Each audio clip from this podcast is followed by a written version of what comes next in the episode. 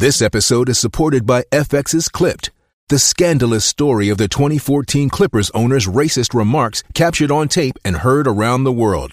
The series charts the tape's impact on a dysfunctional basketball organization striving to win against their reputation as the most cursed team in the league. Starring Laurence Fishburne, Jacki Weaver, Cleopatra Coleman, and Ed O'Neill. FX's Clipped, streaming June 4th, only on Hulu. Welcome to episode 40 of District of Conservation. To celebrate this milestone, hitting 40 episodes, I figured it would be appropriate to have a guest join us. And that guest today is Lexi Quinn. Lexi is a Jill of all trades. She just spent nearly 10 years as a firefighter and most recently completed her service with the U.S. Forest Service as a wildland firefighter, which is so cool to hear about because you don't hear many women go into that very intensive field. She's just 26 years old. She left the Forestry Service and firefighting altogether to pursue her passion and start her own business. And she's also a professional outdoor media association member, much like I am. And she's just really got a lot going for her. And I love elevating fellow outdoor women who love to fish, hunt, shoot guns. And I figured her perspective would be so valuable to have because so much has been talked about as it relates to forestry management, forestry reforms in NEPA, and timber and all that. So, with the timeliness of this issue, I wanted to bring on someone firsthand who has lived that lifestyle and has combated fire. Here is my conversation with Lexi Quinn. Enjoy. Thank you so much for joining District of Conservation, Lexi. How's it going? Going well. How are things in Colorado? Pretty good. We just went on a hike today, so I'm kind of sweaty and had to rush to have some lunch really quick. is it hot much in Colorado right now, or is it cooler? it's been extremely hot. It's been like 80 to 95 degrees every day, and it's more oh my than I expected.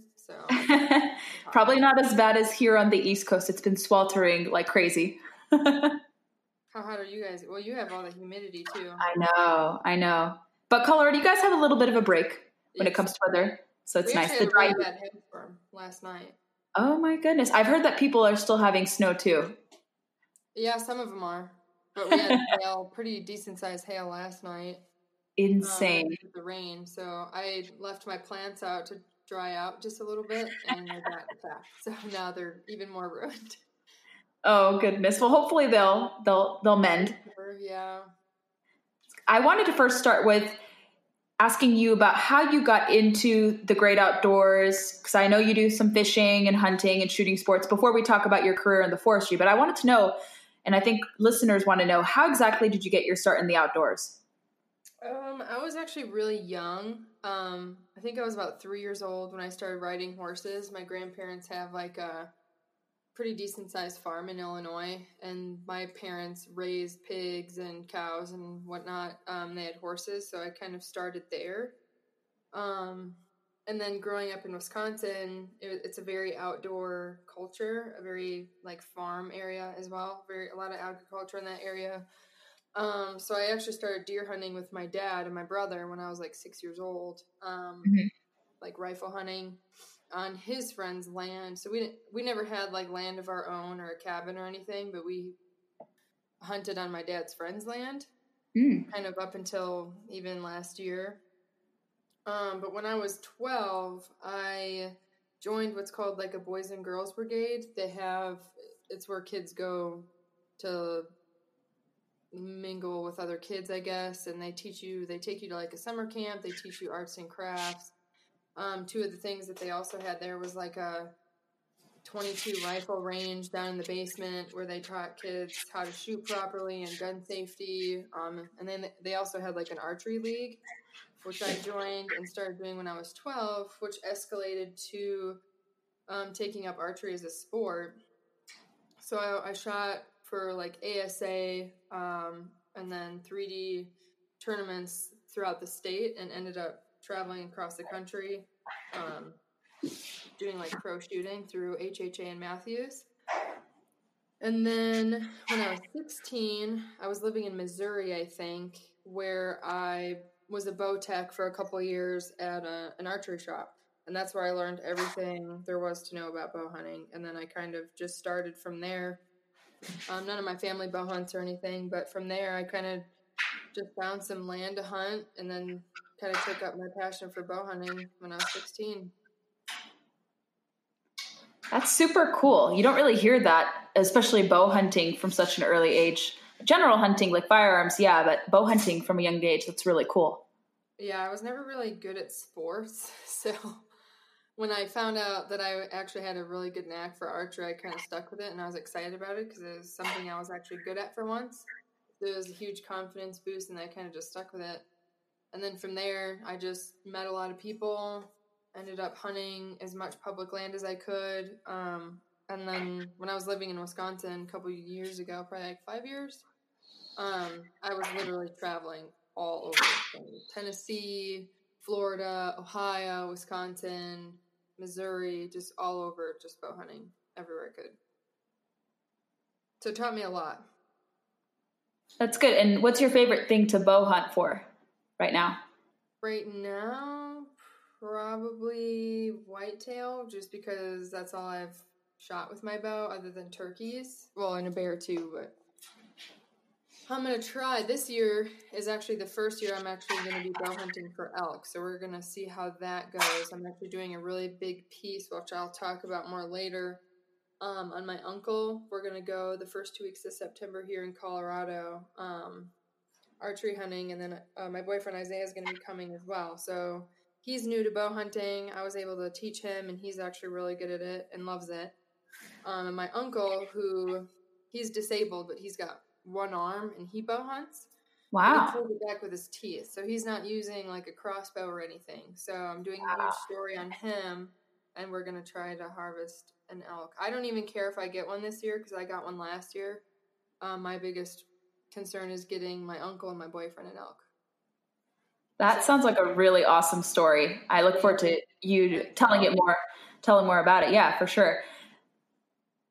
Next, I want to discuss uh, something you told me when we first met at SHOT Show in 2018 about your time in the Forestry Service, which you just retired from from a, a decade of service. Can you explain how you got roped into that? Because that seems kind of unusual, especially for women to get roped into. So, how did you get roped into being a firefighter in the Forestry Service? It's kind of like a longer process as to how I got into fire. So, I kind of I'll start with that.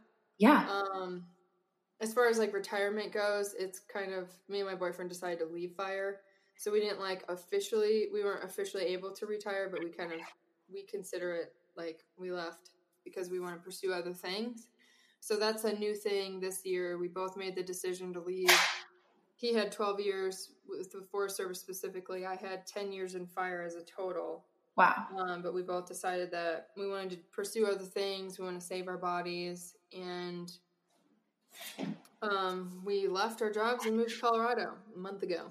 So, but as far as how I got into fire, it was when I was 16. So I was living in Missouri at the time with my mom. Um, and I can't remember exactly how, but a friend of mine was a volunteer on a local fire department. And he's like, Oh, you should join with me. Like, it would be cool. And I was like, I can't be a firefighter. I'm a girl. Like, or I don't know. I wasn't very convinced to do it right away. But I ended up doing it. And then obviously I was 16, so I was an explorer. I couldn't really do a whole lot. Um, but that year I turned 17. And then I was kind of at first only able to just watch and learn. Um, but when I was 17, going on to 18, I was actually able to do more. So I still attended all the trainings. Um, I was very small at this point. I think when I was 16, I only weighed like 100 maybe 110 pounds. Um, so I was pretty small, so I kind of drowned in the uniform, which was pretty hilarious. I have pictures that I could send you. Sure. Um, but when I was a kid, I was always like really nosy with fires and car accidents and stuff. I always wanted to like see what happened or kind of like get closer, kind of just being like a looky loo like everyone else.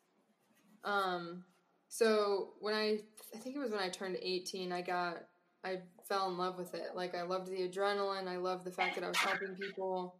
I had a crazy obsession with fire even when I was a kid playing with candles. So when I was 18, I decided, you know, I might as well pursue this as a career and go to school for it. So I joined a tech college, um, and I graduated from Fox Valley Tech in Appleton, Wisconsin in 2015 with my degree as a fire specialist.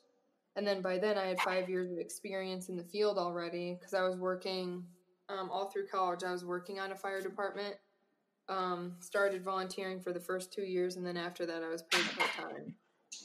Um, so then I did that for a couple years. I was an EMT as well, but um, it kind of just got old, I guess. Like just seeing all the, because most of our job wasn't even fire. Honestly, it was like more medical calls. We had to respond to some pretty um, horrific scenes of at, at times, and it just starts wearing on you after a while. Um, so I kind of, and I've always wanted to be out in the mountains. So that's, it was like four or five years ago when I decided that I was past the medical calls and city life and I wanted to move to the mountains and work outside. So I applied with the Forest Service through USA Jobs, ended up getting a job, and I packed all my stuff, sold everything I had, and moved to Utah like four years ago. Were you mostly in Utah? Where where did they have you work? So how it's set up is I was stationed in Duchesne, Utah, which is just outside of Vernal um, and Heber, kind of near Park City, maybe like an hour away, I think. Um, so we had like our local base. Um, there was two different engines there. There was a Type Four, which is a bigger engine that seats five people, and then we had a Type Six engine, which seats five people as well, but it's a lot smaller. It's kind of like the size of a pickup truck, basically. Um, and then we kind of were just stationed there. But then anytime we would get a fire assignment, we would travel all over the West. So I ended up going from growing up in Wisconsin, not seeing or having been to any of the Western states, to in one summer going to almost every single Western state there is. So we were in Idaho, Wyoming, um, Nevada, all over Utah. I think we ended up in Colorado a couple times. Um, Idaho, we were there a lot. And I started off in an engine, and then my second year, also in Utah, I was on a hand crew. It was like a type 2 hand crew, which, if you want me to, I can explain the different types of crews as well. Sure, yeah. So, how that is set up, there's several different types of crews, obviously for different um, suppression tactics and stuff like that. So you've got your helitack crews, which they operate on helicopters, so they're doing like water drops, um, flying people into areas where we it's not as efficient for us to hike into. They're they do like cargo drops, so they're bringing in water and Gatorade and supplies like hose and stuff like that. Um, and then you have a rappel crew, which is similar to helitack, but it's more advanced. So you're basically dropping people in by rope. So they're rappelling probably 200 feet or less into a fire where it's not as efficient to hike into, um, or they can just get there faster. And then they've got like 110 pounds or more of weight on their back of their gear. Sometimes they're out there for a week, sometimes longer. Um, and then you've got smoke jumpers who are in the airplanes and they jump into the fires. Um, and then there's the hotshot crews, which they basically hike everywhere they go. Um, and we're fighting fire with hand tools, which are very similar to garden tools, huh. um, which is kind of interesting. But the hotshot crews, they kind of have, like, they're expected to hike, you know, they're the faster ones. They do a lot of um, so if like one area is on fire, we'll have to burn it out. So we want to tie the fires together to kind of cut it off. So we fight fire with fire essentially. And then we also dig line. So that's another thing that the hotshots do. And then you've got like your type one and type two hand crews, which very similar to high hotshot crews, just um, less qualified, so they can't do as much. Um, and some of them spike out. So like most of the time when we're on a fire assignment, we're there for like two weeks at a time. um, working 16 hour days, and we're in essentially in a fire camp. So they'll set up like different trailers, so we'll get fed there. We'll get all of our supplies like Gatorade, water, batteries, whatever we need, and everybody's in the same area. Other crews kind of what it's what's called spiking out. They'll stay closer to the fire and just they'll end up eating MREs or whatever else they have and they'll be there for several days. So they don't ever go into the fire camp because sometimes you're an hour away from the fire and it's just too time consuming.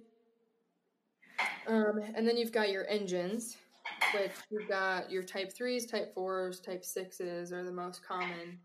Um, and they, you know, have water and they shuttle water in and out and stuff like that. So those are the all the common crews and how they're divvied up. So everybody's got different job descriptions and what they can and can't do basically it's a good explanation because i think most of us have no idea how all that is divided so i think you oh, a gave it a very good clar- yeah because there's a know, go ahead no no I didn't even know that wildland existed until like five years ago. I didn't know anything, to be honest. Growing up in the East Coast, you don't hear about it really. Like you hear about the fires and you know, but you don't really you're not you're so like shied away from it, I guess, and we we just Removed don't from it. it yeah, yeah. The Midwest or the East Coast because they don't. It's not like we're on the news all the time or anything like your structure firefighters are. We're mm-hmm. never really in the public eye. We're out in the middle of the forest. Um, and they don't really allow a lot of media people in there anyways like you hear about it in california but that's about it so i mean there's a lot of things that people don't know about wildland, like how we fight fire, how we operate, and stuff like that. And Which you're going to tie into how we do forest management. yeah, later. Yeah, I want to hear your thoughts on that for sure. But did you say that uh, you were helping to combat the Camp Fire in California, or were you in SoCal? Were you where were you stationed when you were helping to combat so, that last year? Last year, I was on a hotshot crew in Northern California. So I was stationed in Canby, California, which is close to Alturas. I don't know if a lot of people know where that is. It's very north. I was only like an hour and a half from the Oregon border, so I was very north. Um, but we ended up all over. Like our crew left the state once last year, which is very irregular. Normally, mm-hmm. we're in many different states all summer, but last year we left to go to a fire in Colorado, which was actually by my house, but our buggy broke down in Nevada and we never made it. We made it as far as Grand Junction and had to turn around and go back. But for the most part, we were in California all year last year. So a lot of the bigger fires that I was on was the um, Delta fire, the Hirz, the Hirz fire, which tied into the Carr fire. Um, all of that was like on the Shasta Trinity um, and in Redding. So that's where a lot of the that destruction was because all the fires kind of ended up tying into each other. Mm-hmm. Um, so to be honest, I don't even know what's left of the Shasta Trinity forest that isn't burned. But yeah, I was on a lot of those major fires last year. Uh, what they called the Camp Fire, the region there. Is that where you were at? Paradise? Yeah, we were there for a couple days before we got sent somewhere else. I see. Yeah, because that was, I mean, I'm from California and I don't remember any fire being so catastrophic. I think it had, what, 85 fatalities? It was nuts. I bet that was a lot of intense work for you guys to, to handle and those who were directly there. Yeah, there was a lot of resources. Um, like we even had people from Canada come in and help us. I think we had a couple Australian crews as well come in and help us last year. Um, so that was something I had never ex- had the chance to experience yet. Um, and even this year, I know a lot of people are in Alaska right now. Alaska's getting hammered with fires right now. I see. Huh. But yeah, the fire behavior in California is definitely getting worse, which I can go into details on that too. Yeah, it always seems like the state is on fire. And I don't to, to say that jokingly. I grew up there and I spent 21 years there. And most of the time it was usually some lunatic or idiot like starting fires on purpose because, or some people were very reckless and they didn't know like something accidentally started. But a lot of them I feel like were deliberate, but I could be mistaken there. Well, I, a lot of those fires last year that were caused were human caused. They were human caused. Mm-hmm. Yes. Um, it's kind of interesting. Like the even the Paradise fire, I think, I think they decided that the, the investigators found out that it was the electric company. I can't remember the name of it off the top of my head, but it was a major one in that area. Pacific Um, Gas and Electric. Yeah, them. Yep. Mhm. They were actually ended up being at fault for that fire, um, which coincidentally they went bankrupt last year as well. Yeah, So that's what I'd heard. I'm Interesting. assuming it had something to do with that because that fire cost quite a bit of money. I think it was uh, $16.5 billion, which is a lot of money. A lot of structures lost, lives lost. Yeah, irreparable damage. hmm Yep. That's interesting. And maybe before you talk about your experience being a woman uh, working in in the forestry service and also as a, a fireman, uh, talk a little bit about what you think was it was it difficult to clear brush and do your job effectively? Do you think were there any obstacles to to performing well? You think because in California, a lot of the policies in place, from what I remember, prevented firefighters like yourself from clearing brush. They said we can't touch it because these forests are delicate. Uh, did you encounter those types of obstacles, especially in wake of the announcement they want to kind of reform certain forestry management practices? Um, I'll kind of organize it in a way that makes sense to people who may may not understand as much Right. as to how we do things. So I'll kind of start with the basics and then work my way into into that. Mhm. Um, so basically, as wildland firefighters, are we we're not. I think people have this idea in their head where we're out there with like hoses trying to put the fire out, like a structured firefighter, but that's actually not the case at all. We're out there with hand tools, like I said, so we dig line to cut the fire off is our intention. Um, so we're we're either going to burn some land to create what's called the black. We're going to create a big black area so when the fire reaches it, it'll stop because there's nothing left for it to burn. So that's a pretty common tactic that we go by. Or we dig hand line with these tools that we have um, to bare mineral soil. Sometimes it's like two dozer lines wide, sometimes it's two feet wide. It kind of depends on the fire and the fuel type. Um, so our intention with that is to cut the fire off. So one of the biggest obstacles I think is the fire jumping the line that we spend hours putting in, which happens all the time, and then we have to start over. Um, so on any type of hand crew or hot shot crew or anything like that, you typically have like anywhere from twenty to twenty-two people. Um, so you've got your chainsaws in the front, so they're cutting any of the bigger brush like bushes and trees, and then behind them you've got your swampers, so they're getting they're getting the brush and stuff out of the way, and then you've got your what's called the dig behind them. So they're the ones digging to bare mineral soil, and you run into depending on the fuel type, you're going to run into stumps, you're going to run into stobs from like the manzanita plants are a huge pain in the butt. Um, and it's kind of hard to get through there, especially when you're trying to get it to bare mineral soil because you've got, you know, some layers of duff, which will still burn. So, duff is like any type of soil with a lot of particles in it. So, it's not fully um, decayed yet. Like, you've got your chunks of bark and stuff like that. So, we have to dig all that away as well. Um, not only that, but like you said, as far as the environment goes, like you've got a lot of ecosystems that are really sensitive. Um, so we can't be cutting certain trees. Like you're not going to cut a sequoia tree down. Obviously, we try to Right. avoid aspens, um, and stuff like that. So there's rules as far as what we can cut and what we can't. It kind of depends on the the forest ranger and like what their rules are.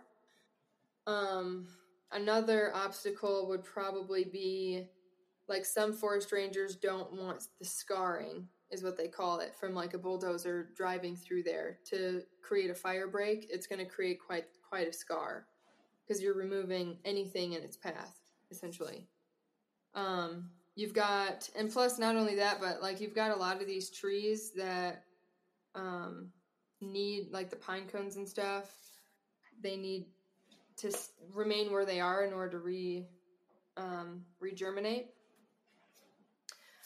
so, so we dig line, and then as far as that too, we have like you've got your poison oak. So that was a huge struggle for me last year.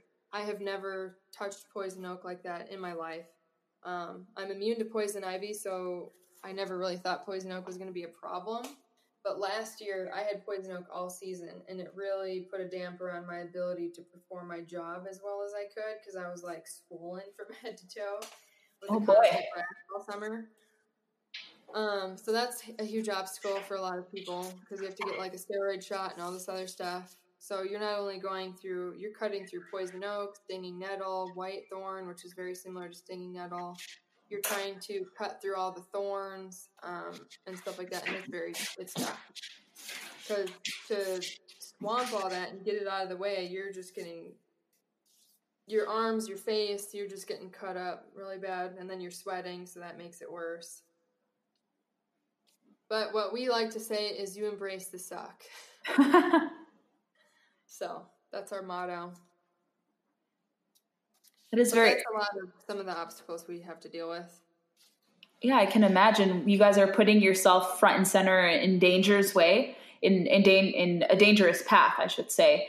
And uh, it's not fun to help combat a fire and you also have to deal with all that stuff. Is poison poison oak is worse than poison ivy right? That's what i my understand. Yeah absolutely. and you've got, in California, especially, like you've got your forests that are worse than others. Oof. Like um, the one forest that everyone hates, any wildland firefighter will probably say the same thing, is the Klamath. It's in Oregon, and it's probably one of the worst forests out there because it's steep, it's rocky, it's miserable, it's hot. The poison oak there is basically dripping, just like the Los Padres National Forest has poison oak that's dripping. Um, and that poison oak is a lot stronger than other forests, and it's miserable. that sounds unbearable Yeah, but I have all the remedies to poison oak now. that's good So that you I could open my own practice if I wanted to. you built up the immunity and you know how people can combat it since you had to deal with it firsthand that's so crazy but but it you take away i bet a lot of lessons from that Oh yeah, Yeah. Don't do. There's a lot of do's and don'ts that I learned. Don't touch it. Don't, because like I mean, we're sleeping in. We don't sleep in real. I don't know. Some people do, but I don't ever sleep in a tent. Really, we're you lay out a tarp on the ground with like a foam pad that you can either blow up or it's just already blown up for you, and then you put your sleeping bag down, and that's what you sleep on for 14 days, sometimes 16 days, or even 21 days if you get extended. Because we're working, you know, 16 hours, 16 hour days, anywhere from 14 to 21 days at a time before we get Wow. a day off. that's And intense we're, yeah, we're eating MREs, we're eating, you know, lunches that aren't really the greatest as far as nutrition goes. We're busting our butts all day long, so it's pretty exhausting. We don't get the greatest sleep ever, but that's probably another obstacle is lack of sleep, the fact that we're gone all the time. So if you have a family or any type of a relationship, you literally have to watch your kids not grow up because you won't be around. You never get to see your significant other really. Um, time, you never have time or freedom for yourself. At least not until you get laid off, which sometimes you're working from. Because fire season usually they bring everybody on in April, get everybody trained up and ready to go, and then fire season typically starts in May, May or June, depending on where you live. Um, and you're working until you know September, October, sometimes even December. it's a long season Yeah. California is even longer because Yeah. they stay dry. So in California, I don't think I don't. We got laid off last year in like November, December. yeah california because it's idyllic weather it's always hot Mm-hmm. And it's really dry. Yeah fuel types are like the plants that are there dry out really fast. hmm What would you say has been what was your most uh, memorable experience? Did you have any? I mean, despite the grueling work, was there anything that you took away with it that you really enjoyed? I mean, apart from survival skills and learning defensive mechanisms, was there anything else experience? I mean, traveling and did you get to see much apart from working when you had any downtime or things of that sort? Was the travel kind of an added bonus? So that what did you Yeah, like about that? I mean, aside from being being stuck in a buggy with a bunch of smelly dudes, yeah, was, the travel was great. But and I mean, like I said, we got to travel all over the place. So here I am, like a Wisconsin girl, never seeing the mountains before. Going from that to now seeing like we I mean we hike into some of the craziest areas that a lot of people haven't been it, been to because they're either in the wilderness or they're just places that people don't go because it's so steep and there's no trails there and stuff like that. So it would be I mean we mostly see it when it's on fire as unfortunate as that is, but we get to see some of the most beautiful scenery I've ever seen in my life. Um and to me, no matter how many years I do this job or could have done this job, like I don't think I ever would have gotten sick of seeing all those views. I don't think. Could you talk? Yeah, yeah, that's interesting. Could you talk about what it was to be a woman working as a firefighter and also in the Forest Service? Uh, talk a little bit about that. What was was it difficult to to do? Because I mean, when you're surrounded in a predominantly or when you're situated in a predominantly male environment, a lot of people assume it's completely. And granted, there, it probably would have some downsides to it. But what was your experience as a woman? Were there other female firefighters you encountered, or were you one of the few that actually did that? What was your kind of overall experience? Yeah. When I started, I was one of the few, which I kind of got used to. I mean, I grew up with brother, like a brother, um, and I kind of always had guy friends more than girlfriends anyways so i mm-hmm. it wasn't really difficult for me to get along with the guys.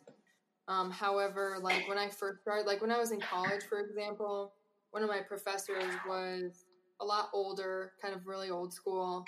Um, he actually tried to fail me a couple times. Um, why would he do that?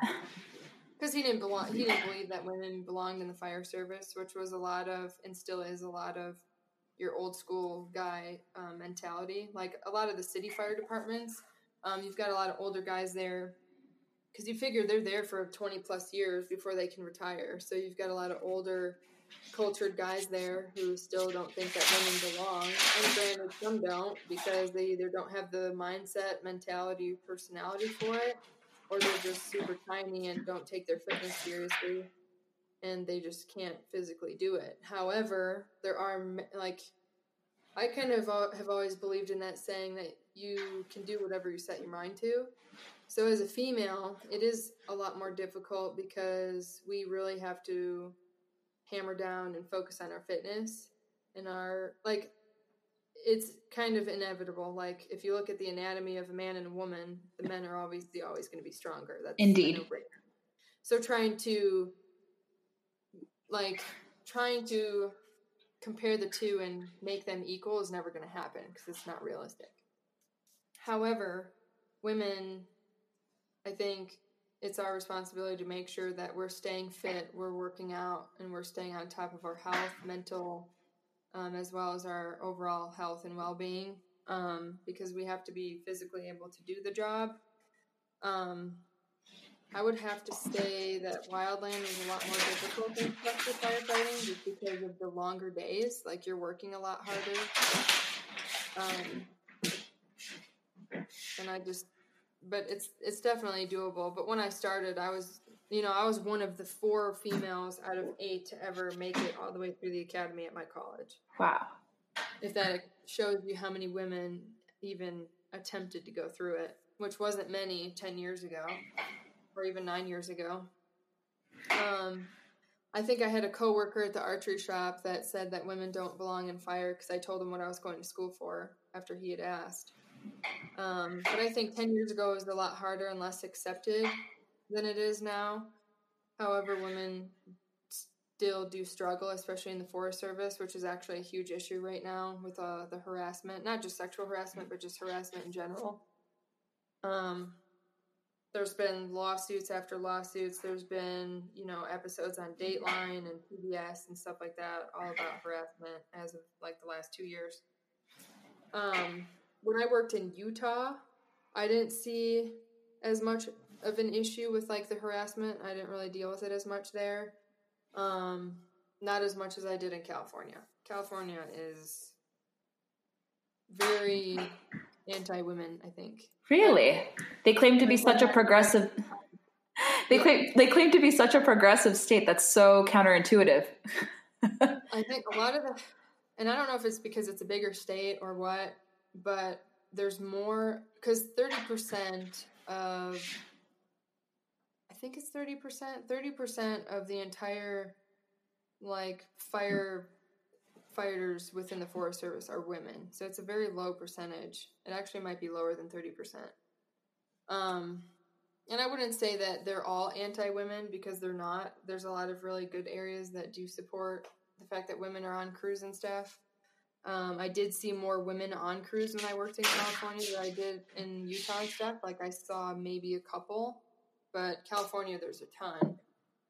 Um, but it kind of all depends on what area you're in, what type of crew you're on, and the people that you're working with, and that goes with that's any state really. It's whatever culture you instill into your crew, whether they're going to be tolerant or not. That makes sense. I guess it is situational. Um, just from what you were discussing, I, I, think I could surmise, and anyone listening could surmise that, yeah, it just depends on the state, the person in charge, and just the culture, like you said, that they set up.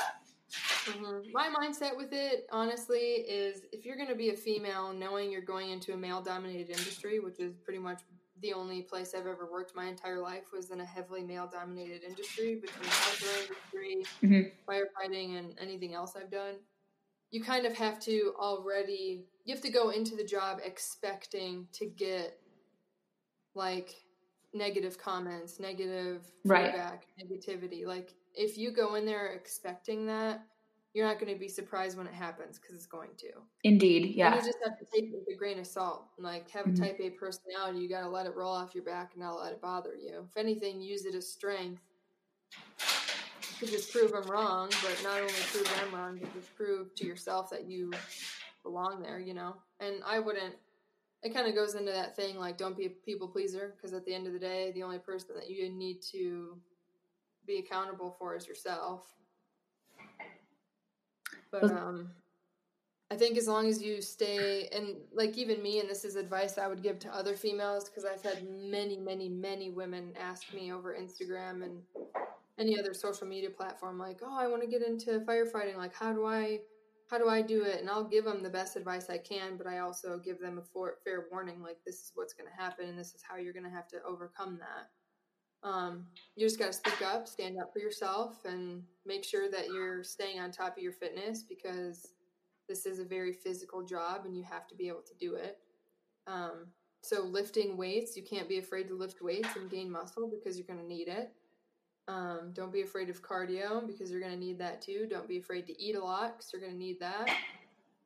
Um, and my biggest thing is you just definitely got to stand up for yourself. Like if there's jokes being passed around or comments being passed around that you don't like, you're not going to know that it makes you uncomfortable unless you open your mouth and say something. And do so, you know, the first couple times, do so in like a very non confrontational way.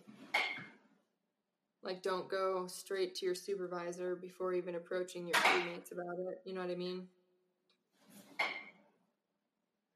That would be my biggest thing. But a lot of the women are afraid to speak up because what's going on with the Forest Service right now is the women that do speak up, they get what's called blacklisted. Huh. Um, they get called like the whistleblowers or whatever, and they get blacklisted. And it happens. It's definitely going on where women, you know, it's because the fire industry, just like the hunting industry, is very small. Um, so if you if your name goes on the blacklist, like you're gonna have a hard time getting a job anywhere. Outside of the industry too. Uh, no, mostly just within the within industry. the industry. Okay. Yeah. Interesting. Because you know they're like, oh, don't hire her. She's she's a troublemaker or whatever. Yeah, that can exist in any industry. But it, it's I think it's, it's military, police, all of it. Yeah. Yeah. But I like that you have you had an optimistic view of it, and you you said that you had to stand up for yourself. I think that's what women have to do in those tough situations. So that's good that you did.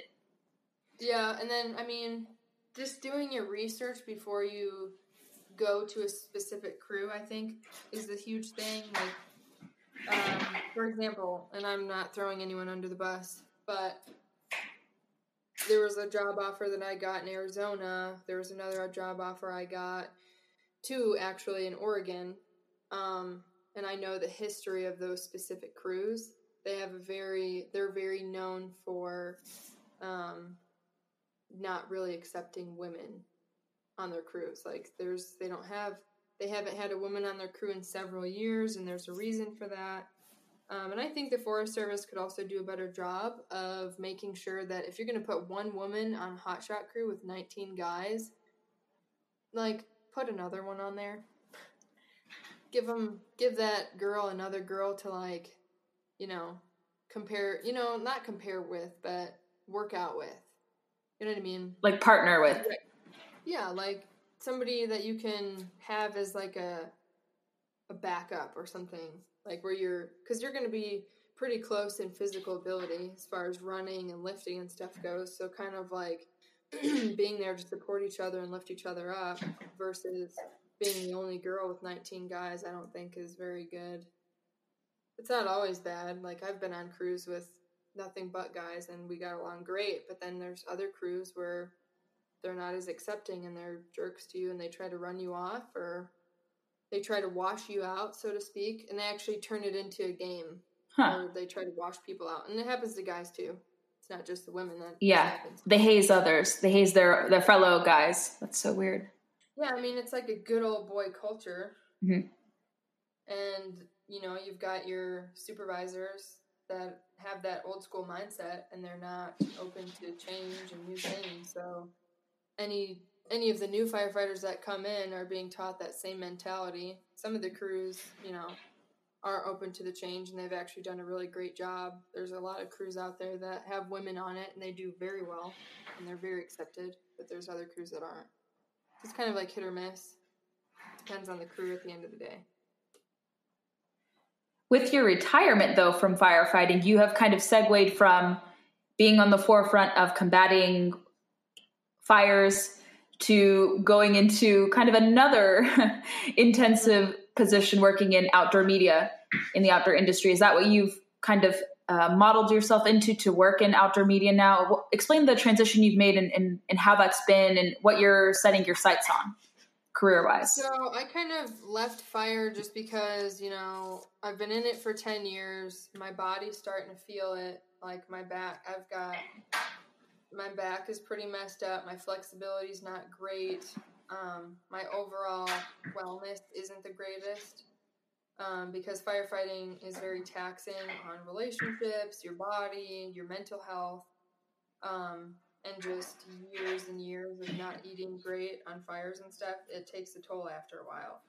Um, which is actually something that my boyfriend mostly, and I'm trying to help as much as I can. We're trying to teach people and instill that in current firefighters um, like to focus on their mental health, overall well-being, comprehensive well-being. So we're teaching them um, mobility and flexibility and how to work out and how to mitigate injuries when you're, you know, in the middle of fire season and stuff like that. We're trying to prevent and elongate the amount of time that people are lasting because you know we can't retire for 20 25 years but by year 15 your body's destroyed um, so by the time you do retire, your body you're going to feel like a 60 year old when you're 30.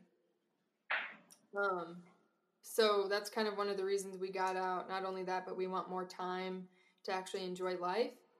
So those are kind of the main reasons why we got out of it. Um, and now I'm focusing on getting back into the outdoor industry as um, a person of media. So I'm actually a writer. I'm going to be writing articles. Um, one of them is going to be on the story of my uncle, and then just kind of writing about stuff like this, conservation. Um, and then even yesterday, I had a meeting with the city council that they were actually doing a meet and greet that I attended um, on how to like change this area. And one of the ideas was what what can we do to give kids something to do in this area other than you know, go towards trouble and drugs and stuff. Because mm-hmm. around here, like nowadays, you know, it's not safe for kids to ride their bike wherever they want anymore. Um, they're taking a lot of those extracurricular stuff out of our education system. So, like, what is there to do for kids nowadays? Um, their parents are working two jobs and don't have time to take them up into the mountains to go hike and stuff.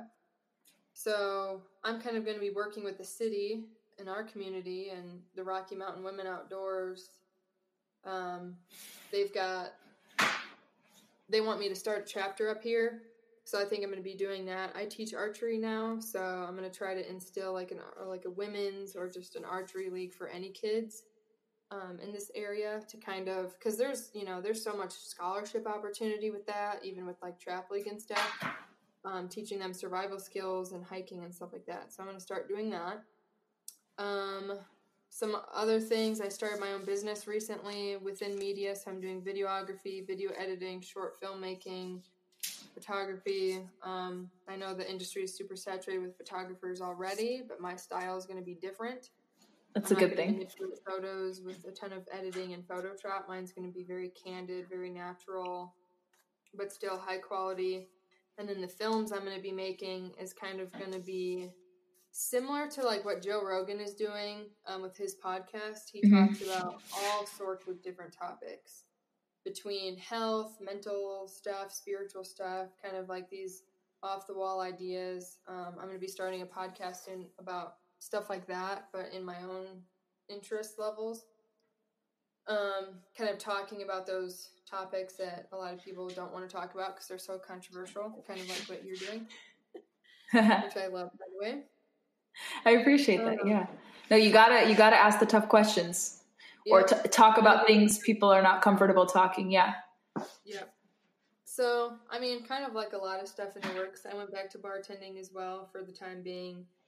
Um, but yeah, I'm doing a lot of media right now. I even dive dove into real estate photography, things like that. But I'm really trying to bring my focus towards the outdoor industry specifically with like conservation, helping kids get into like trap leagues as a, an Olympic sport, um, archery, same thing. Teach teach these kids how to hunt, survival skills, hiking. Um, I'm going to be writing a book as well. It's kind of going to be like a biography slash not self help, but it's going to be giving a lot of insight to like mental health and stuff like that.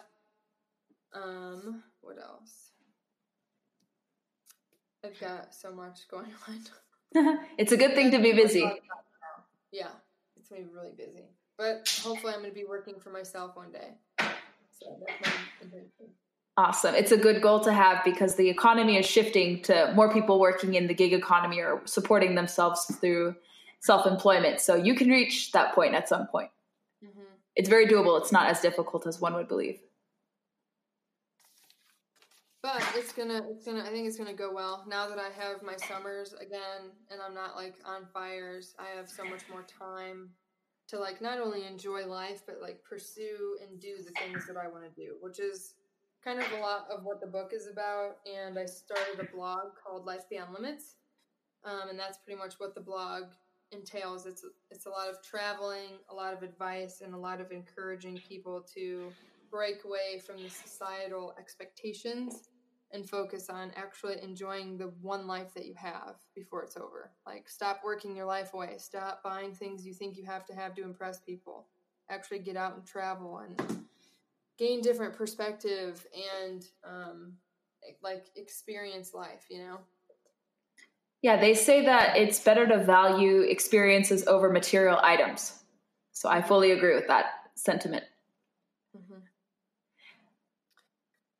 Um, I think one thing I forgot to mention earlier is like the forest management, kind of jumping back into that. Um, did you still want to go over that about the NEPA law? Yeah, if you wanted to segue, uh, discuss that a little bit more, do you think it'll improve how people will uh, perform in the Forestry Service combating fires?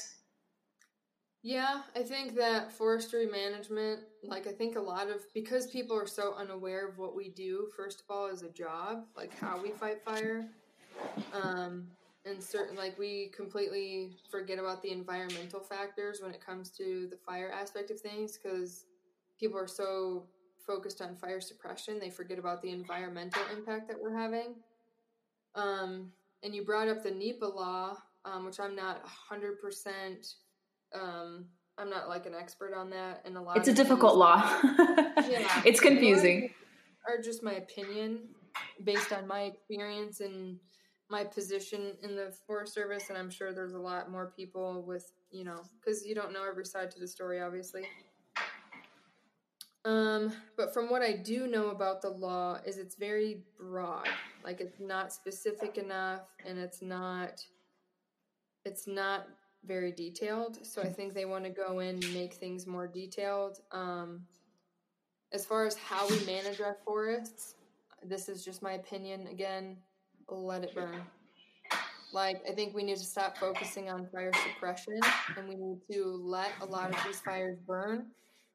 And the reason I say that is because a lot of the fires are getting as bad as they've gotten because we've suppressed them for so long. So, for example, anytime we get a thunderstorm, that's the ozone's way of naturally healing itself.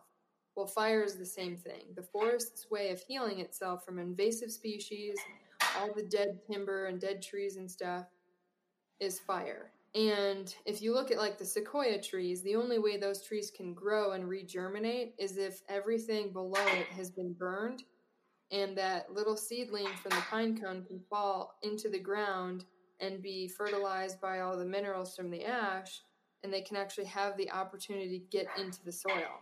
But if you've got layers and layers of wood and sticks and branches and leaves, there's no way that seed is ever going to make it to the soil. So we're actually preventing a lot of regrowth with trees and stuff like that by preventing fire. Now, I'm not saying let the fires burn and just let everything and all the people and their homes burn too. That's not what I'm saying. Like contained um, fires, prescribed burns, yeah, right? Like, yeah, we need to do more. But that's the thing too is like because of like if you look at California, because of the fuel types and the how much fuel is out there, like dead trees and you know your heavier fuel types there's areas that we can't even do a prescribed burn on because it'd be too dangerous. Hmm. Um, so I think we just need to refocus instead of having all these fire crews. First of all, we're short staffed by a lot. So it's kind of interesting to hear that, you know, all these people want jobs and stuff. And I don't necessarily recommend this job, but for a single person, you know, who's still going through college or whatever, this is a great summer job it's a great way to make money and meet people and experience things and toughen up your body and your men- mental state. Um, but we need more, we need more people in forest management. We need more people to sign up and do this job. Um, even if that means utilizing the people in prisons, like the CVC crews that we have. Um, get them out there and let's improve the trails. Let's get rid of some of this dead and down. And a lot of what's been brought up too is like you know every time there's a fire we're bringing all these vehicles and all these engines and helicopters and people into these environments to put the fires out.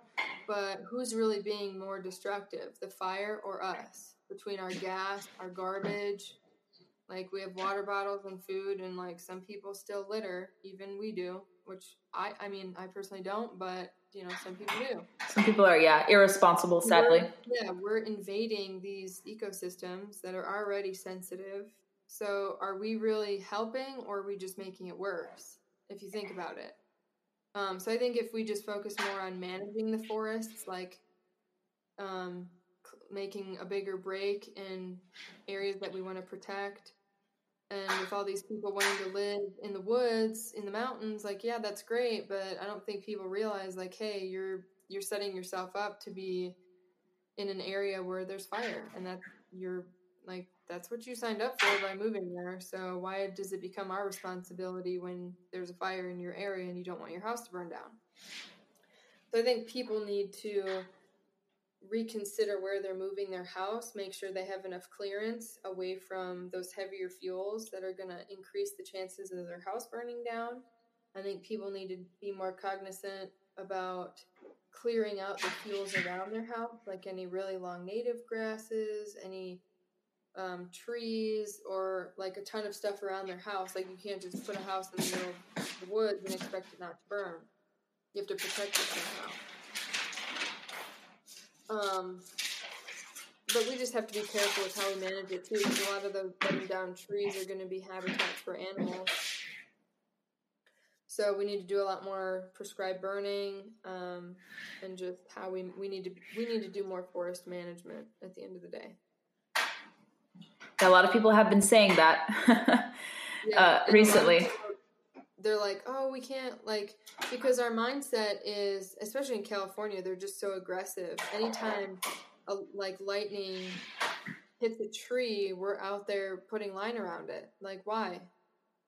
Just let it go. Manage like keep an eye on it and babysit it. But like in some areas, like where I was in California, in Northern California, there's nobody that lives on that forest. All it is is lava rock. Um, lava rock and grass. So that fire's not going anywhere. So just let it go. Um, not every area is like that, but I think we need a couple years where we just let certain things burn. And yeah, it's going to be destructive, but it's a natural process. Fire is actually really, really, really good for the environment. If you look at the East Coast of North Carolina and stuff like that, you can look into what fire has done for that area. You've got beautiful areas with like longleaf pine and wiregrass, and it's gorgeous. And all of that is because of prescribed burning. Mm-hmm.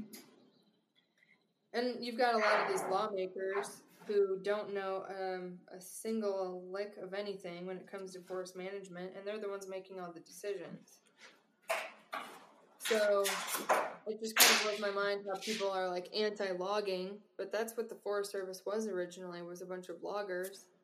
Um, and logging is good to to a certain degree. So if we bring logging back, I think that as well.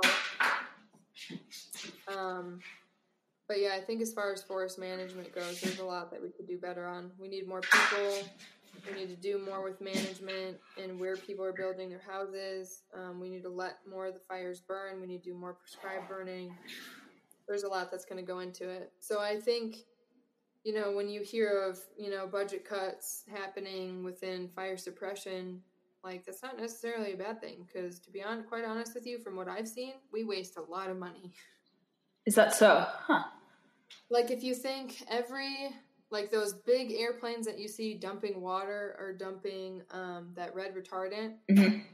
that's costing eighty thousand dollars per drop. Wow, it's a lot. Um, one of the smaller planes that drops, you know, I don't even know how many gallons it is off the top of my head, but the little planes that cost fifteen thousand. Every time the helicopter goes up in the air to drop people off or bring people resources in, that's costing money like you said, the Camp Fire was what sixteen point one billion dollars. I think sixteen and a half billion. Yeah, close. Yeah. So we're putting, yeah, we're dumping all of this money into resources for fire suppression, but we're really not doing anything. So we, why don't we re um, reposition where that money is going and spend a lot of that money on fire prevention? and fire ma- and forest management to prevent those fires from happening. So in the end, we're going to save a lot of money. We're going to improve the forests, and it's just going to be better for the environment overall. Because to be quite honest with you, we are killing so many sensitive ecosystems just by being in there. Which is why you've got wilderness areas that there's no motor vehicles or saws or anything allowed in those areas for a reason Yeah, that makes sense. And that you have a firsthand perspective into that. And you should actually write about that anytime this type of issue arises. Like your perspective would be very important and I think notable and, and help you, I think, uh, even get more opportunities too. Yeah, and I think a lot of people in the Forest Service, like firefighters specifically, they have a lot of amazing, really good potential type ideas and they just need to use their voice because even if they think they don't have one a lot of the people who are experienced as firefighters i mean we're the ones working in it. We're the ones seeing it every day. We're seeing the destruction. We're seeing what we're doing to the environment because we're we're there every day. These people in congress no offense they don't know. They have no, no. idea. They're they just have their opinions like oh we don't want this to burn and blah blah blah. So they're making all these decisions and it's not the right decision because you don't have the right people making them decisions so I think more people, I think our voice should count for something. I think that they need to ask our opinion more and we need to do our job as well and speak up because at the end of the day, this is going to be our future. You know, the, the forests that we have and how they're managed, that's going to be our future. If we don't do it right, we're looking at 10 years down the road, we're going to have nothing. So I think that needs to be a huge focus too. Yeah, the difference between preservation and conservation. Yeah. In a nutshell. Conservation mostly. Yeah. Yeah. And conservation means you can manage or not so much extract, but like take care of things. Like you can do stuff, but from a uh, not so much cost prohibitive thing or something that subtracts from enjoyment for people to go to the forests or wildlife. It's just a strict management thing, like what we discuss and what we all try to promote in hunting. Um, similarly, with natural resources, you have to kind of do that too. And um, a lot of people, like you said, in Congress and other places, don't want to because they think any sort of entanglement means destruction, and that's catastrophic and and very polemic of them to and alarming for them to say because again like you said they have no firsthand account. They live in nice cozy houses and they don't have to do anything. They have people doing stuff for them Yeah, and they're not educated enough about it too. Right. And that could be our fault too. Like we need to do a better job on educating the public about why fire is a good thing. And I'm actually doing a video project right now for the Nature Conservancy on why fire is a good thing. And I'm Very cool. Pictures of what an area looked like before we burned it versus years down the road what it looks like now because we've continued a healthy burn process on it. And I think obviously in the west it's a lot harder because you're dealing with topography you're dealing with different fuel types but it is possible. And with a lot of these fires like i think people are so brainwashed to think that fire is so bad it's such a bad thing but it's actually not. It's a natural process and we need to let the earth do its natural process sometimes. And i think with better fire management we're gonna like yeah you're gonna see areas that are gonna get completely destroyed but that's that's life. That's its process um, as far as people's homes and stuff, like yeah, if we can provide better forest management, we're going to prevent a lot of, you know, tragedies from happening. And not only that, but we're putting so many firefighters' lives at risk by intentionally putting them in situations they should never be in to begin with.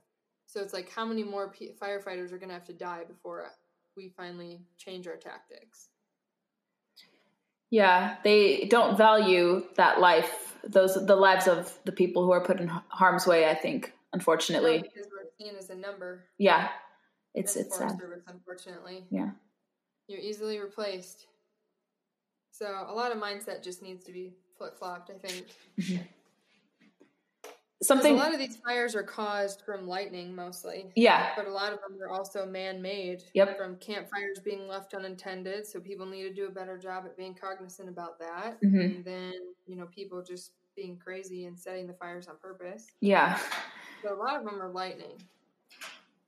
Yeah. So that's unavoidable. Yeah, I don't miss living in a fire prone area like California. It's it's you know, I had my share of it. I've seen fires, not I'm not a pyromaniac. I did see them from a distance. My high school was burned, the area across from it uh, caught on fire once before I went to that high school. And you'd see it all the time. You'd see smoke and, and all that. And it was not a pretty sight. And the air quality was really bad. And I think it was largely due to, like we have been discussing here on the podcast, that they just didn't manage it. And it just gets, it piles up and it gets more severe and the air quality gets worse with each time when it's not properly managed.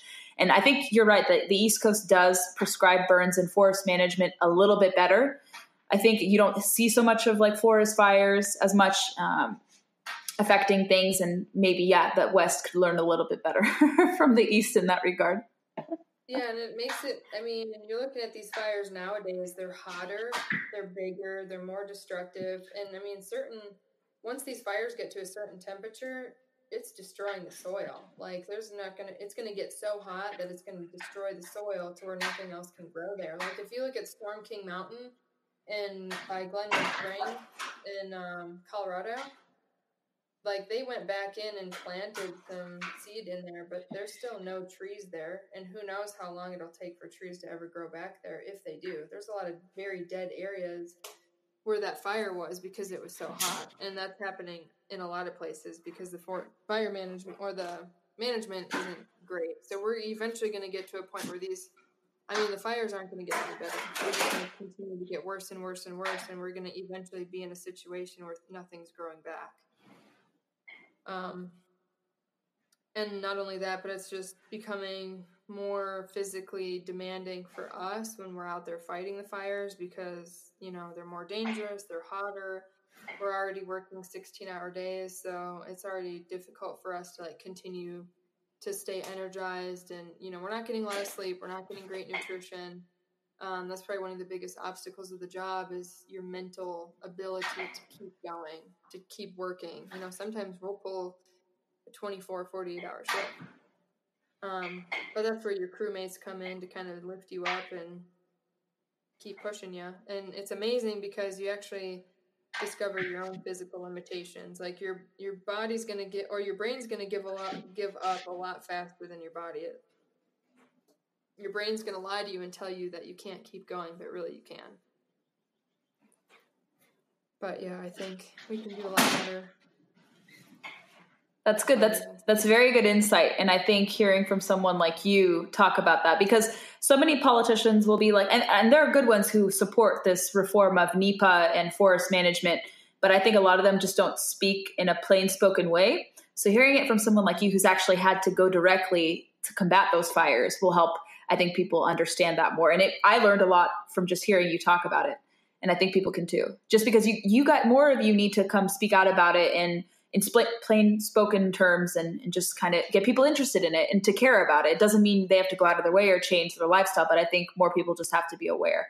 And firsthand accounts are very helpful, like yours. Yeah. I agree. And a friend of mine actually just started a podcast that is specifically related to anything to do with wildland fire. It's called the Anchor Point Podcast.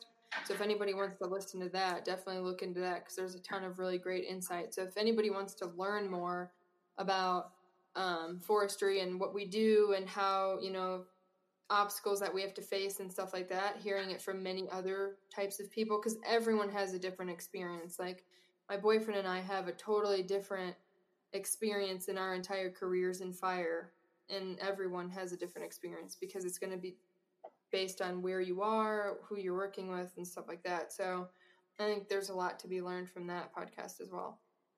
Very cool. I'll link it to the show notes in there. Yeah, absolutely. I wanted to, one of the final things I wanted to ask you is we were both recently in Wichita, Kansas for the POMA Business Conference. I wanted to uh, pick your brain as to what you think the value of POMA is, because since I've joined, uh, and I don't have to speak so much about it, everyone knows what uh, that I got the award, and I don't, I don't want to talk so much about it anymore. But I've seen so much value in being a member, and you got a scholarship to it, and it's just such a cool environment. I want to hear your thoughts about it and how do you think it's going to help you with your career? I think POMA was probably one of the most life changing experiences I've had as of late.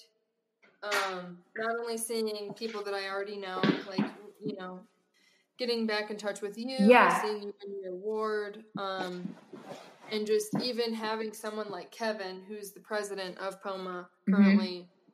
he was just super helpful um, I met him at Shot Show this year um, because of my friend Abby Casey. Um, I met, and she's a past she, Pinnacle Award recipient too. She won last year. Yep, yeah, she did. She actually introduced me to Kevin this year at Shot Show, and I attended awesome. the home meeting. Um, loved it. Met a lot of awesome people. Um, because I think you know because the industry is so saturated with media as it is. Um, POMA has a really good way of weeding out the ones that aren't in it for the right reasons um, and stuff like that. Like all the members of POMA so far are very genuine, kind, helpful people, and they're really there to help each other. And being in Wichita, like that was very proven to me. I never had any bad. Ex- I didn't have a single bad experience there. The people there were amazing. The people that I met there, one specifically is, uh, did, did you get a chance to meet Jen? Jen. Holster. Oh, I've known Jen for like several years from politics. It's really, yeah, I've known Jen Jakes for a while. Is my spirit animal. she's very funny. And she's also from Wisconsin too. She's amazing. Um, it's actually funny because after Poma, me and my boyfriend were actually able to tour the Brownells. Um, yeah, I saw that. So we've made a lot of connections from Poma, and I'm really excited to be a member. Um, I, you know, was able to attend because of a scholarship I got from Toyota, so I'm really excited to work with them further. Um, and I think that because of Poma, I'm actually going to have fair shot at having a career in media in the outdoor industry. Um, I'm going to be able to continue to network with people and meet people, and I just, I had a blast there. It was a lot of fun. Yeah, I loved it. I usually don't do well with crowds or a lot of people, but I, you know, was able to connect with a lot of people and really feel comfortable around them. I didn't get overwhelmed really because I'm kind of like an introvert, extrovert type person. Um, I had a blast and I'm really excited. I've seen a lot of great benefits so far. Um, I've actually recommended a lot of people to POMA so far too. So if this is nice. something that they want to make into a career, like you know, outdoor media, being able to travel and tell amazing stories and pursue a writing career, um, I'm kind of doing as much of it as I can. I'm doing writing, photography, and video. Um, so I'm really excited to see what adventures I'm going to be able to go on and the people I'm going to meet and the experiences I'm going to be able to have. Yeah, they do take good care of us, and I think they want to to do more. I've talked with some of the board members who are like, "How can we get you involved?" And you definitely should try to join a committee. I'm I was roped into to help with membership, and I really want to do that because I tell everyone who I think is qualified to join POMA and has the ability to grow. I'm like, you guys should join. Like, yes, the price is a little steep. It's not the cheapest price point, but you get so much on a return on investment with it, and it they they really do guide you. Got to invest a little to the gain a. Absolutely. Absolutely. No, It's worth it. yeah, it and I think they're going to continue to grow and and change how they a lot let's say job opportunities and things of that sort. So they I think out of any outdoor writers associate or outdoor media association uh, I should say organization out there, I think they're probably the most forward thinking.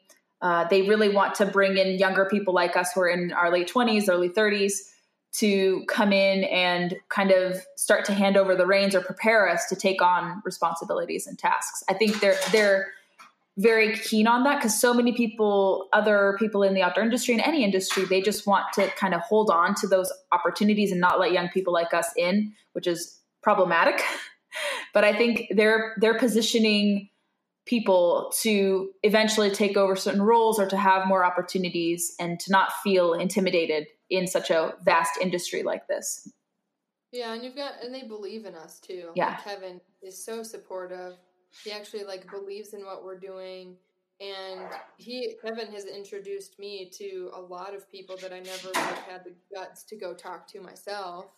Um and with Poma too, like basically what it is is you get and depending on what category of Poma you're in, like the category I'm in, for example, um, if there's a job coming up, like if somebody needs a photographer, a videographer, if somebody needs to me to write an article, like they'll put me on a list. And if somebody needs that help, they'll call me because I'll be on that list. So it's not like me seeking jobs all the time just to get, you know, sometimes turned down or it gets, you know, like it goes to someone else or I'm just too late or whatever the case may be. But they actually help you find work too. Mm-hmm.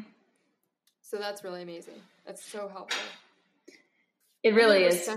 By a lot of companies, like a lot of bigger Yes. businesses know what Poma is. They know what we can do, and if you are able to have that on your resume or on your business card, then you're going to get taken a lot more seriously. Because I know I don't know how it is for you, um, but being a female in the hunting industry can be difficult at times because you automatically get categorized into the influencer category, like oh you're just seeking free stuff or you just want to be an influencer or whatever, I think, you know, we have to try to we have to work a lot harder to like prove that we're worth something, that we have a voice, that we are skilled in whatever area that we're in. Yeah, like you were saying, how we have to prove any detractors wrong. Although I've mostly, maybe it's your experience too, but I've mostly been met by warm welcomes, reception, because I try to be serious in what I do. And I think you and I are very similar in that way, where we can compete in a male dominated environment and win over their respect, not to appease them, but like people can, we can work with people and prove them wrong and say, like, hey, we're not these gun bunnies or these people just trying to rake up social media followers and really kind of be attuned to uh, being sincere and trying to get in more people. Like this year alone, I've I do more so fishing, and I'm new to hunting. That's kind of how I am oriented. But my goal has been to introduce more people to fishing, which I've been really good on. I'm about to take a third person fishing, or when this podcast out, I will have already taken a third friend fishing who's never gone fishing before, like city dwellers. So like I've made a goal not only to like post about things and activities, but to help take people out and help them discover activities too.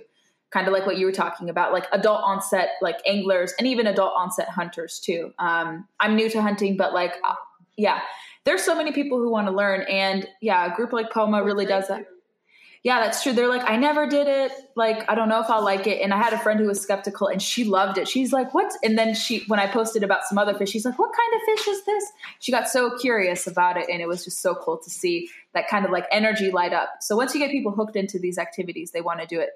But it's, it's, I would be interested in having another conversation with you down the road about yeah. that, like how, because I mean, we both have looked around and we see in society where, the outdoor culture, the outdoor lifestyle isn't common anymore. It's not being taught because so many people would rather be going on a wild, crazier adventure through their phone or through right. some sort of technology, and they don't appreciate the environment. They don't appreciate the outdoors, and those are going to be the those are going to be the same people that are going to be our future who are going to be making the decisions as far as what happens with our environment and how it's maintained and taken care of. So I feel like we need to do more as a society to, and it's not helping that all this anti-gun, anti-hunting stuff is going. Amen. Uh, and I'm actually doing a pretty interesting blog right now about how we as sports, we as hunters, are perceived by by non-hunters. Like how, based on what we post on social media and how we hold ourselves in public or on social outlets, how are we giving hunting a good name and how we're giving it a bad name. And I think we're not doing as good of a job as we could be doing as far as perceiving hunting in a positive way. Um, and it's actually like my boyfriend isn't like he has hunted when he was younger, but not so much in his adulthood. And he's actually brought up a lot of really good points like, why do you do this? Why do you hang up you know, live dead things on your wall. Like different questions that I never would have thought about before. Mm-hmm. And now I've actually taken the time to like really dive into that type of thinking. And it's like, holy crap, how am I? How am I showing the hunting culture based on what I'm putting out there on the internet?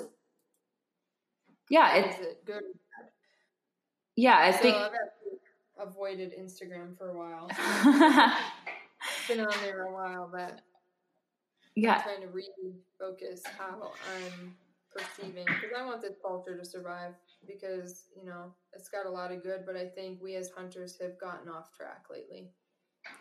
I think a lot of people see it as an opportunity to profit if they are able to get this many likes and this many followers and not really uh, be conscious of showing all the dynamics to it. It's not just a kill shot. Um, it's enjoying the scenery, the nature, sunrises, sunsets, uh, different types of shot, antler shots, or fishtail shots, or uh, different types of angles of photographs, or the the harvest after it's completed, the final meal. I think there's so many dynamics we can show that kind of lure people show, uh, slowly into either hunting or fishing, and even shooting sports too. I try to not um, just show like me shooting guns. I try to explain to people like if I'm posting about, let's say, an AR-15, which is controversial, although it shouldn't be, but a lot of people mm-hmm. put they they make it so because they don't know, and, and and we can help people understand, I think, a little bit better. But it's just they don't know, and they think because it it's the aesthetics are very intimidating looking and intimidating and kind of just scary and off-putting. Uh, they think that's going to it's just as comparable to like a fully automatic weapon or a weapon of war and people don't understand that actually women of all people love shooting AR-15s, especially having it for home defense purposes. That's what I remember reading a few years ago. Um, so I, I, think it's just a matter of explaining to people, like you see me, you, yeah, it's explaining to education. Absolutely. Like I'm currently right now, one of the things I forgot to bring up was I'm actually working with the Colorado Parks and Wildlife right now.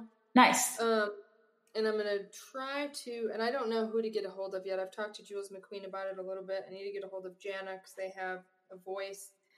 Um, I want to create some sort of national hunter safety course that's more in detail. Um, it's going to go over archery safety, gun safety. It's going to teach the kids all the animal types throughout the entire nation because I think it's your responsibility as a, as a hunter to know that, Mhm. especially if you're going to travel and hunt. Um, and I think we just, and I eventually want to get it into schools if it's, that's going to be probably one of the most difficult things to do. But I think there's a lot of kids out there that want to be involved in the outdoors, but they just are told that it's wrong. They're told that it's bad. Um, so we need to bring that culture back, and we need to bring it back with the right intention. Because at the end, the way that we're going about it now is these animals are being used in, they're being commercialized, and at the end of the day, they're the ones that are suffering. Um, we're destroying their habitats as it is, and just certain, like the fact that it's becoming like you can basically buy an animal. Like I don't necessarily agree with that um, and just how we're going about things. I think in 10 years, if we continue going at the rate we're going, we're going to destroy it. Until we do something about it, like educate people and try to get the youth and even adults more involved into the outdoors and conservation and stuff like that. So Yeah, I think people are on the right track. yeah, slowly but surely. I think people are getting better with things. We'll get there. Yeah. And all of us have to work together. I think so much of it is like being so self-interested and I'm all about collaborating when when appropriate, of course. So I think all of us just have to do a better job of communicating and, and collaborating more effectively, regardless of where we live. I try to work with anyone outside of my region and on the West Coast, Northeast, all these regions. I think we just have to to do that. Yeah, I agree. How can people, yeah, how can people connect with you beyond the podcast? I would love to to fu- uh, finish with that since we've talked a lot about really cool things and your your time in firefighting and the forestry service. So, how can people connect with you and learn more about what you're up to, your and your future endeavors? Um, well, I'm going to be starting back up on social media soon. Um, my handles are Lexi Quinn, which is two X's, um, and a Y, Quinn underscore. And then I have my blog page, um, which is all the like the mental health, the spiritual health, the hiking, the traveling, the fitness, the intuitive eating, all the all of that stuff, like the well-being stuff, that's going to be all under my blog, which is lifebeyondlimitsofficial.com. I have an Instagram page as well called Life Beyond Limits Official. Um, if anybody's interested in my media pages, it's going to be under Roaming Hygge Media, H Y G G E. Um, Hygge means it's like a uh, lifestyle that the Danish use and even people in Norway use. It's basically a lifestyle of comfort and family and peace and love and all that other great stuff. Um, so that's where I got the name. And roaming is, you know, a nomad. So I have that page as well. I'm going to be starting up a website soon with all of my, my portfolio, my videos, my photos. Um, and pretty much I like encourage anybody to like hit me up on Facebook or Instagram if they ever have a question about firefighting or getting into hunting or like anything to do with mental health or bettering their health in like a fitness level or any any of that stuff. Like I want people to come to me and like ask me questions and seek advice cuz I'm making my platform more for everyone else. Like I want to help people in as many ways as I can. So those are my handles. That is very and the name of your website again or your blog. Limits dot uh, life beyond limits official.com. Awesome. And where will people be able to find your writing? Have you secured any publications or is it going to be self-published through your blog? Um, a lot of my current writing is going to be on my blog, um, as well. Also on my blog, there's a link. There's like a page specifically of every podcast I've ever done, this one will be on there as well. There's going to be another page of anything I write where it's where it's been published, so they can read it there. Um, and it also has my blog on there too. So that's going to be a page that's going to be upcoming because I haven't really written a ton yet. But when I do, there's going to be a page that they can click on through my website. That they can see anything I've ever written and where it's been published. Very cool. I thought this was a fun chat, and I hope people connect with you and, and learn more about your background and your work. and connect with you because I've, I've enjoyed getting to befriend you and I hope we get to see each other again sometime soon, hopefully before the POMA conference in Nashville next year. But if you're ever out in DC, hit me up and uh, we can do some fun stuff together. Fishing. There's a lot of good fishing here. That sounds good to me. Yeah. And if I come out your way, yeah, if I ever come out your way, I'll let you know too. I don't, I haven't been to Colorado ever, so I want to. Well, I have a guest room, so you're welcome to come visit. Oh, that's very sweet. Likewise, that's true. All right, Lexi, this has been fun, and I hope uh, people will connect with you. Thank you so much for coming on the podcast today. Thank you. Yeah, take care. Bye. Bye. Who else was inspired by Lexi's story? That was really good to hear, and I'm so glad I had her on the podcast to talk about her work as a firefighter and also her work in the U.S. Forest Service and what that entailed. I am very grateful to Real Camo Girl for sponsoring the podcast each week. You can learn more about them at realcamogirl.com and see how you can get involved there. If you enjoyed this episode, I encourage you to subscribe on iTunes and other supporting platforms. The more downloads we have, the better reach we can get and the higher spot we can attain on the Apple Podcast list. So, more downloads equals a greater spot on that list if you feel so inclined. You can subscribe to us so you never miss an episode, and you can follow us on Facebook, Instagram, and Twitter to always get the latest on what's happening here in the nation's capital and the surrounding areas, and with all the guests we have brought on and that we plan to bring on on the podcast. If you like what you heard, you can also leave a review. Send me back any feedback, and I will take that into consideration. Thank you for listening, and make sure to connect with Lexi if you haven't already.